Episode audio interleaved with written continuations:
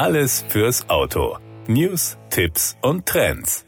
Haben Sie schon mal den Begriff SUV gehört? Ich muss zugeben, mir war er auch fremd, allerdings ist er eher zufällig in einem Interview mit Thomas Heidbrink, dem Produktpressesprecher von Toyota Deutschland, entstanden. Und ich muss zugeben, in dem Kontext war er absolut zutreffend. Bei Toyota hat sich im letzten Jahr einiges getan. Wir haben viele unserer Modelle in der Modellpalette erneuert. Ich würde fast sagen, SUVt. So haben wir nicht nur den Jahres im kleinen B-Segment als Stadtauto neu auf den Markt gebracht, den Jahreshybrid und mit dem GR Jahres eine sportliche Variante an die Seite gestellt, sondern wir haben im September diesen Jahres den Jahrescross sozusagen als aktuell kleinstes SUV von Toyota auf den Markt gebracht. Somit ist der Jahrescross der kleinste in einer SUV-Geschwisterreihe, zu der noch drei weitere Familienmitglieder gehören.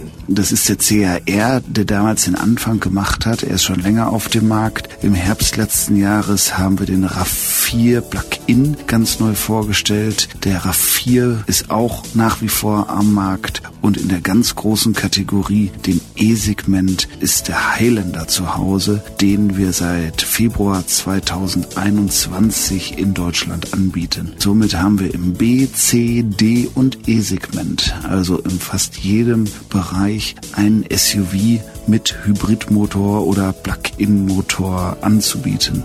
Das Wörtchen fast könnte im nächsten Jahr allerdings hinfällig sein, denn wir werden dem Jahrescross ein kleines Familienmitglied, einen kleinen Bruder sozusagen zur Seite stellen. Wir verabschieden uns nicht aus dem kleinsten Stadtwagensegment, dem A-Segment, sondern haben uns dazu entschieden, dieses Segment weiterzuführen, weil wir davon überzeugt sind, dass Fahrzeuge in diesem Segment ihre Daseinsberechtigung haben für den kleinen, kurzen Stadtverkehr, für den alltäglichen, für für Pflegeberufe und all das. Da kommt unser Aigo jetzt äh, zum Einsatz, ein Aigo Cross, der dann 2022 auf den Markt kommen wird und somit als fünftes Familienmitglied unsere kleine SUV-Familie bei Toyota abrunden wird. Selbstverständlich werden wir uns der nächsten Generation des Aigo noch ausführlich widmen. Anfang November wird er offiziell vorgestellt.